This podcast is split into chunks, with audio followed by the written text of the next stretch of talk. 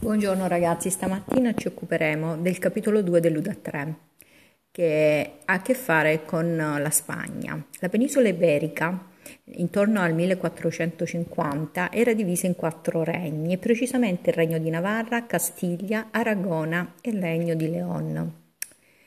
Due di questi regni erano più potenti, precisamente il regno di Castiglia e quello di Aragona, e in pochissimi anni assorbirono anche gli altri due rivali.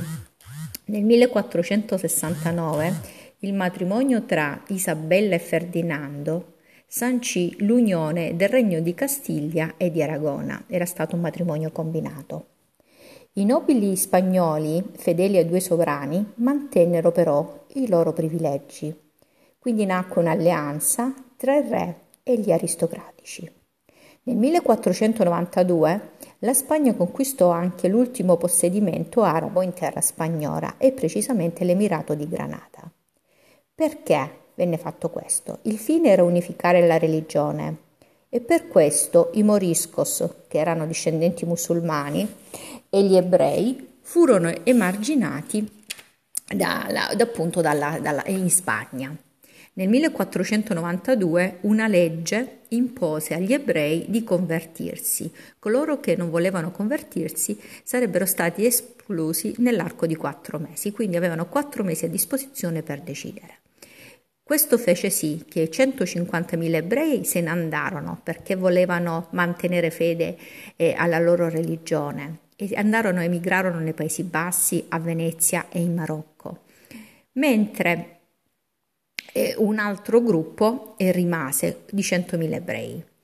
Chi furono eh, coloro che andarono via? Erano per lo più mercanti, cambiavalute, artigiani e intellettuali. Quindi la Spagna vide, pe- eh, vide, perso in pochissimo tempo un gruppo sociale ricco di ingegno e di risorse. I 100.000 ebrei invece che avevano deciso di rimanere in Spagna eh, furono... Um, si adattarono alle leggi spagnole, però la loro vita non fu facile perché per tanto tempo vennero sospettati di essersi convertiti al cattolicesimo solo formalmente, ma realmente di professare la loro religione.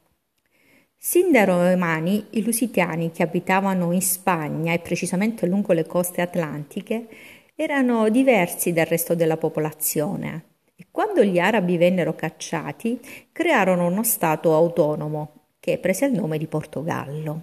Nel XIII secolo i sovrani combattevano contro il potere dei signori feudali e sostenevano borghesia mercantile, quindi si sviluppò il regno, sino ad arrivare nel XV secolo quando il re del Portogallo, Enrico il Navigatore, così chiamato perché amava viaggiare, aprì le porte del suo palazzo a marinai, cartografo, esperti di costruzioni navali.